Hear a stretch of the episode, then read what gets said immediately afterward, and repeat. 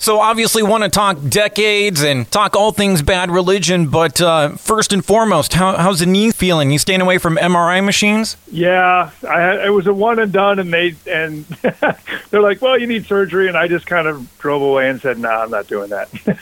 really? I figured so, like this would yeah. be the year to do it. No, I'm the kind of guy where it's like, look, when I'm on a walker or a wheelchair, then I'll I'll go and do that. But if I can get around, I'll just I'm going to go under the knife as few times as I can. So I know this is coming for real, but I'll just I'll say it. maybe I'll do both at the same time. Hang on as long as you can. Yeah. Uh, I want, yeah. to, I wanted to go back in time uh, before we move forward, but we were like days away from Bad Religion in Riverside at Riverside Municipal Auditorium back on March 24th with KCAL presenting. And just kind of curious, where were you guys at that point? Had the tour started yet? Were we a one off date or kind of take me no. back to, to the lockdown and, and getting locked down? Well, uh, the you know the first the first date of the year was actually uh, a one off up in San Francisco at a friend of ours club, uh, the Great American Music Hall. And much like we played the Troubadour and the Roxy doing anniversary shows, that was going to be our anniversary show for the Against the Grain album or the 40th year, however we were going to play it off. the show in Riverside was part of the Alkaline Trio tour, which we were really looking forward to because that's been, honestly, it's been years in the making. We're all good friends between all of the bands that all of us are in and all of the projects that all of us are doing, we just couldn't seem to find the time of day to make this happen. And it finally just, you know, the stars aligned. This was going to be the beginning of a great event. This was going to be a, a tour that was really, you know, special. One of those tours that you just are looking forward to. You get on the road, everybody's friends, you know, the kind of tours that you read about from, you know, the great rock bands of the 70s. You're like, I want to be on that tour. Right. So had the tour started yet? I mean, where were you? No, no, we never we never got day one. We were like you said, we were we were literally less than a month away from starting that tour. You know, Greg and I were on the phone every day, sort of watching this bloom. And you know, Greg's a Greg's a biologist from Cornell. He's got a PhD. He's no he just goes, this is worse than they're portraying, and and it's not going to get better quickly. So you know, we made the decision. Look, we could go out and play, but that's it's just it's not fair with the knowledge that it could be harmful. Makes sense. So, have you done anything? I mean, obviously, aside from we'll get into decades in a little bit, but being home so long, have you uh, developed any new hobbies or any? What are you doing at home during all this time? I well, uh, my wife. That's a full time job, as you know. Oh yeah. Um, I've really kind of taken to playing a lot more guitar, like like really trying to get better at the guitar. Ah. Um, and and I've uh, I've really I've really enjoyed it. I've you know I, I always thought of myself as a good guitar player, but when you sit down and really assess your your knowledge and your talents, your your skill set, uh, I, I wasn't very good. so I had I had a lot of work to do, and and I'm not I'm still not any good, but I'm I'm happier with my my progress. Are you the classic bass player that played guitar and then ended up having to play bass in the band, or, or were you uh, uh always bass from day one? No, I, I am I am that guy. I owned a guitar. And when Greg said, "Hey, we're starting a band," I said, "Great, I've got a guitar." And he looked at me and says, "No, you have to play bass." And I, I think that you know that that dejection of oh, uh, but once once I got in there and got to playing, I realized that I I enjoyed it just as much. And and I tell everybody if someone calls you and says, "Hey, do you want to play triangle in the band?" The answer is yes. Be- because if you would have said no, you know, where would you be? Right, right. Always take the, the chance and see what happens and see what comes of it, and you can always get out of anything, right? If it ends up going listen, awry. If, if, you're if you're if you're good enough at the triangle, maybe you move up to the timpani, Ooh. and then and then who knows? the world is your oyster at that point. well, thank God for the uh, decades live stream at the Roxy. And curious, preparing for this, were there any songs that you had forgotten or a little rusty, or like, what the hell was I doing on that song? All of them, I, and I mean that literally. I, I I tell people about when you're in an active touring band, and every year you're playing 130 shows it's muscle memory and it's like running a marathon. And people that have been in bad religion in the past would come along and say, Hey, do you mind if I play drums on this one song? Sure, absolutely. That'll be fun. And halfway through the song, they're winded. They're like, I can't do this anymore. it's like, no, like you have to stay on top of this. It, not only is it concentration, but it, it's just draining. So I was wildly out of shape. And because we knew that we wanted to do these decades were going to be, you know, we were going to get pretty deep into some cuts on the albums. We were learning songs that we hadn't played in 30 plus years. And then and then what happened for me was once we got up around 100 songs, I started forgetting all the ones that I'd learned earlier. and I'm like, I can't, my, I have no more room. Every time I learn a song, I lose a song. It was really tough. Only so much space on the hard drive these days. That was it. I started having to delete things. So I just said, well, I'll just delete people's phone numbers. I don't know where I live. I forgot how to drive a stick shift. The 34th president. yeah, but I got some songs in. That's what matters.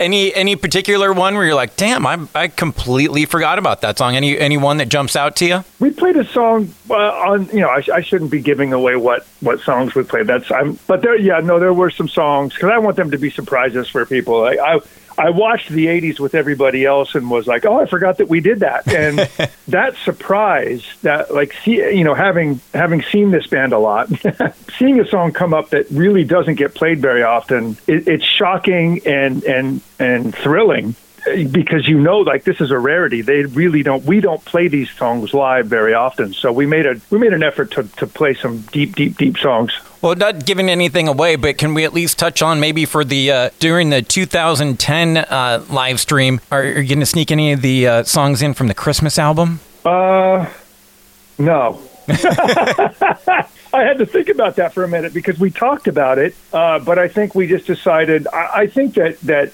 one of the things we got to a point where we were at the rehearsal studio where we just started talking about how much we wanted to play every single song on every single record and that's just it, it, it's physically impossible with what we had set before us, which was four shows, forty years, four decades. And so we said, well, maybe down the line we can start looking at playing two albums in their entirety as a as a virtual concert. And and that was when we said, look, let's just we can like if if things are still the way they are or open a little bit, but bands are still doing virtual concerts next year, then we can just do the whole Christmas album next year like this because I, this was sort of a tester to see can we even do television. We're we're a stage band. We're a, we're a live performance band. We don't really know how to do television, but we all had a great time. So I think we'll continue doing more of these. And it almost seems like you know between all this looking backwards with the live streams and then the book in August, any thought about putting together a documentary or a biopic? Yeah, we probably should have been collecting more more more things to talk about over the years. We just never really thought about it. We had a manager, Elliot Roberts, who was Neil Young's manager, and one of the first things he ever told us was, "Record everything. Just keep everything. You need everything. You'll see. You're going to need this." And we were like, "Yeah, whatever." and here we are now, like, well, I wish we had all that stuff on film.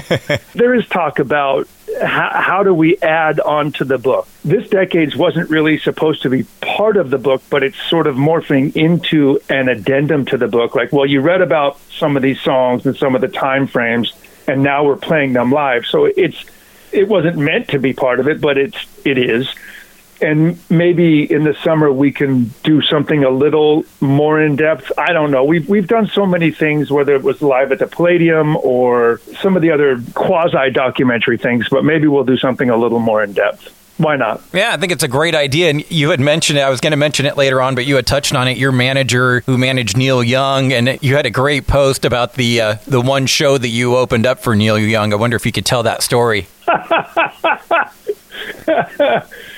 sometimes when you're out on the road, you end up in a in a great spot uh, at a festival, and this wasn't even a festival. This was a Neil Young headlining show at a basketball auditorium in Italy, and uh, we were really excited. We were second or third on the we were second on the bill, and uh, people really didn't like us.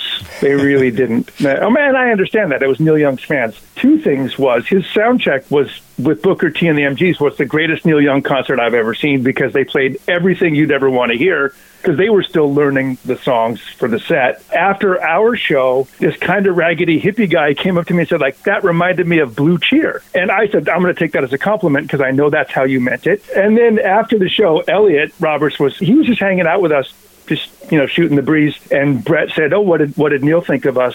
And and Elliot said, "Yeah, no, he didn't really like you guys at all." And so I said to Elliot, "Well, what did he say exactly?" He said, "Yeah, no, I, I don't like Bad Religion." I said, "He said our name. He said our name." so I was I was really excited that that like he had a he had a moment of consciousness of the band called Bad Religion no matter what his opinion was, he thought about us, and that was all that mattered. right, right. it's like the hot chick in high school. Like she knows my name. Oh my god. Totally, totally, totally. She said hi to me. Yeah. She totally thought you were somebody else, but she still said hi to you. Love it. Wanted to uh, go back a little bit. You had touched on doing an album anniversary earlier, and I was kind of thinking, you know, if, if things get back to normal at some point in, in 2021, I'm sure you're going to go out and tour the uh, Age of Unreason album. But any thought of 2022, and maybe I'm, I'm looking too far ahead, but maybe doing a 20th anniversary of the process of belief? Totally. I mean, it's funny with with the anniversaries. It, it seems like every year we have 17 studio albums, so it's like having a lot of kids. it's a lot of birthdays to remember. Right. Some albums are turning 10, some albums are turning 20, and we just started focusing on the ones that were turning 30 because it was Suffer and Against the Grain and uh, No Control Generator. Th- those albums, because they just they meant something in our trajectory. And I and I have actually sat down and thought like, but the process of belief was such a important record for us uh, in the sense of getting back on Epitaph and bringing Brooks in. Yeah. Um, I I felt like yeah, I would I would almost want to skip forward and celebrate the 20 of the process of belief. But then again, I think what we're probably going to end up doing after after learning all these songs is just be out on the road and walk out on stage and say tonight we're doing this and it's going to be the entire process of belief album and if you don't like it sorry and then the next night maybe we'll play the suffer album well, who knows it, it's everything's up in the air right now because we've been talking so much about getting out on the road it, it just feels like whenever we get back out there I think we're all just going to want to play for hours. Like we just want to play everything all all night long. I'm, I'm, curious about that time too, and, and, Brooks Wackerman coming in. I've heard all these rumors about like one take and done, and you knew he was the man. And curious, especially you being the bassist, how did you lock in with him right away?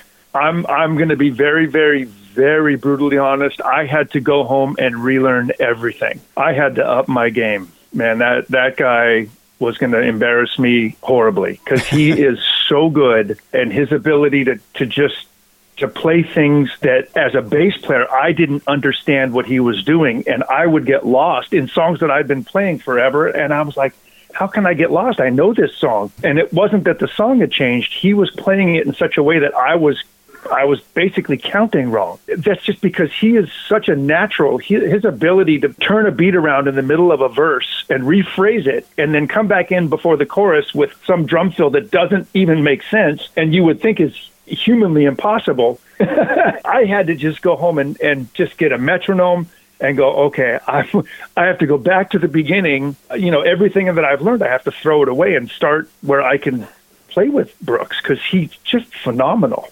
Yeah, a beast behind it. I imagine just staring at him the whole time. And yeah, there was a lot of times where I forgot to play because I was watching him going, what, what, what? Crazy to see him in Avenged Sevenfold these days. Do you guys still keep in touch? Yeah, all the time. I mean, we're all neighbors. We're Long Beach, Huntington Beach. We're we're all right in here, so we all see each other all the time. And you know, obviously, right now everything's a little more difficult, but sure, yeah. Awesome. Perusing through your uh, Instagram, one other thing I wanted to bring up, a couple couple Instagram things I noticed, but uh, an old 80s era show with you singing a Black Flag tune. Any lead singing aspirations deep down inside? I, yeah, when I was five. and I'm learning now that lead singers start out in a band when they're 14 or 15 and they're learning their craft at the same time we're learning our craft. And and being a lead singer is it's hard. It is really hard. There's definitely a magic to it. And being gifted with a natural voice a talent that you know that that comes out just naturally isn't isn't really my thing. I could learn how to be a better singer but it's just i feel like I'm wasting my time. I look back at that like 15, 16 year old us and watch Greg singing and say how how impressed I am with him kind of owning what he was doing on stage, knowing how nervous we all were about playing in front of people or on television. Like if I had started being a singer when I was 15, it would be a different story, but I was a bass player, so I sort of dedicated my life to that mode. Yeah, I feel like singing's one of those things like like you said, you can practice and get better at it, but you really need to be born with it. Well, you need to be born with a tone because Greg's a scientist and we all talk about sciency things on the road. We've talked about things like the shape of the head that makes the tone of your voice or people with a barrel chest that have a larger lung capacity. We've we've talked about all these things that make people's voices sound the way that they do and i'm the blender head. I'm i'm not i'm not meant to sing. The prototypical bass type body and, and head. I have a bass type body. I have long fingers and arms. One other thing I, I, wanted to touch on with uh, your instagram and you posted the top 10 hardcore old school songs and i don't want to fight about it or anything but i did want to dig deep into one of your picks motorhead ace of spades. Yep killer song. Curious over the years, and you guys being an LA band and the Sunset Strip and Lemmy living at the Rainbow, any interactions with the man? All the time. All the time. Greg and I met Lemmy in 1980. I'm going to say three, 82 or three. And I mean, so 17, 18 years old, gave him our first album. And he was getting on a bus, and I gave him an album, and I realized how silly that was. but honestly, he never forgot us. And when we finally grew to the point where we started playing bigger festivals in Europe, we started showing up on Motorhead stages at festivals, and he remembered us. He's, oh, you were the two guys in Hollywood that gave me that record. I'm like, wow, how do you remember that? Wow. And so you know, we started just kind of seeing him more. Hey, Lemmy, what's up? We'll just sit and talk. And he would just tell us great stories. I ran into him at the Rainbow a few times. I worked security at the Cat House for a number of years. So oh, nice. I, I kind of was in part of that world. And so I was hanging out at the Rainbow. I remember one time I was sitting at the Rainbow in between Lemmy and John Entwistle. And I was like, I'm not supposed to be here at all. Wow. This is, this is not where I'm supposed to be. That's like bass heaven. Yeah, totally. you know, speaking of, of bass and, and Lemmy, so much is made about his lifestyle and, and all that, but talk about Lemmy as a bassist. You know, he was just brutal. He was just a, a very uh, overdriven bass player. He's a great songwriter. Like back when he was in Hawkwind and even before that, a lot of songs that he wrote became hits for other bands. He just was a, he was a brutal bass player more like just playing lead guitar the whole time. Yeah. Like it's weird when you say like a phenomenal bass player like Flea or or you know whatever. Eh, I, I don't I don't want to go down that path. But Lemmy was his own guy, and that's the truth. Like much like Peter Hook in Joy Division, Lemmy was definitely his. He just I am me, and no one is me. No one will ever be me. So yeah, you're right. It all comes down to that right hand, right, and that tone. Yeah, yeah. I mean, his his Rickenbacker Marshall combination, and uh, you know, his guitars were so customized that like when people go like, "How do I get that tone?" It's like you kind of you can't. Right. A, it's him playing, and B, the stuff that he's made, the way that he's made his equipment. It's no, you're you're not. You're just not. I appreciate all the time, Jay. Last couple things for you. I wanted to take it back to the uh, IE a little bit since we're an Inland Empire radio station. I was trying to think back. I'm, I'm sure there's been some other shows along the years, but the one that jumped out to me for Bad Religion was Fall Fest 2005 at University of Redlands. I think like Eve Six was on the bill and Pepper and Kottonmouth Kings. Curious if you have any memories from that show or any Inland Empire shows or maybe the barn back at UC Riverside back in the day? Well, I remember the Redlands show. I don't remember the show. I remember going to Redlands, and I remember the stage was like in the quad, and it was a, mm-hmm. one of those like I feel like I'm back at high school. I kind of I like that. That was fun, but I don't remember the show very well. You know, one of the memories that I at the at the Glass House. Ah, okay. That's close, right? Yeah, that's Pomona. That's the IE. That's that's the, the edge of the IE. We're we're it's the it's the edge. Uh, the reason I, I I think about that is because I remember we were playing a show. Well, we had a show booked, and our booking agent called me and said, "Hey, do you remember Kyuss?" And I said, "Yeah, those guys are cool. Kyuss, these high desert guys or desert guys." Right. And he's, all, well, uh, Josh has a new band, Queens of the Stone Age. And I'm like, what? Queens of the Stone Age. I'm like, it's called what? Queens of the Stone Age. Like, this will be their first show, and they just want to open for you guys. And kind of, and I'm like, yeah, absolutely. I, I kind of want to see what he's up to. And I remember at the at the Glass House, they came in and were hanging out, and they and they set up and play. And I just was like, these guys are so good. it was like I was kind of like, oh, this is the future of rock right here. It's one of those moments where like you see something and it's and it's totally thrilling, but kind of a bummer because you're like, oh, they're so good. I I just remember that show so well. I remember watching them, and I don't want to say I was envious, but that's how it felt. Like where you're just like, oh, I just I want to be part of this. I know Grohl played all the uh, the drums on the studio albums, but did he play that show? If it was like their first no, show? No, I'm not sure who was drumming. I don't even remember really at that at that time who was in the band other than Josh. Joey Castillo was in the band for a number of years. The drummer Joey Castillo, mm-hmm. and I played with him in Wasted Youth. Oh wow! And the reason I'm saying I don't remember Joey being there was because we're good friends, and I would have remembered kind of hanging out and talking with him, and I don't. So it's like Joey. I don't think he was there yet. This I think this was such an early incarnation of that band. I know Nick was on bass, but I don't know him. So I was like, oh, okay, well, he's crazy or like, you know, super, super crazy cool guy. In in the 40 years of being in Bad Religion, the bands that I've seen sort of come up and then just go on to bigger and better things is is all of them pretty much. there really aren't many bands that we didn't catch in their early stages. And there aren't many bands still going, you know, from the 80s. So Social D is, I think, you know, one that's up there. But there's there's a lot of bands going, but not in that style. But the big bands like the Pearl Jams and the Foo Fighters and the Queens, having seen those guys, you know, when they were coming up and and really seeing why they're where they are now, you just knew it. You just see them and go, God, these guys are so so good. Little music game I want to play with you and, and wrapping up, uh, talking about other bands that went on to big things and stuff like that. A little music game I like to play, putting bands in categories and making you kind of pick your favorite out of the bunch. And going back to the, the 90s and one of the bands you had mentioned, you mentioned Pearl Jam. There's a grouping of bands that I like to call the Flannel Five.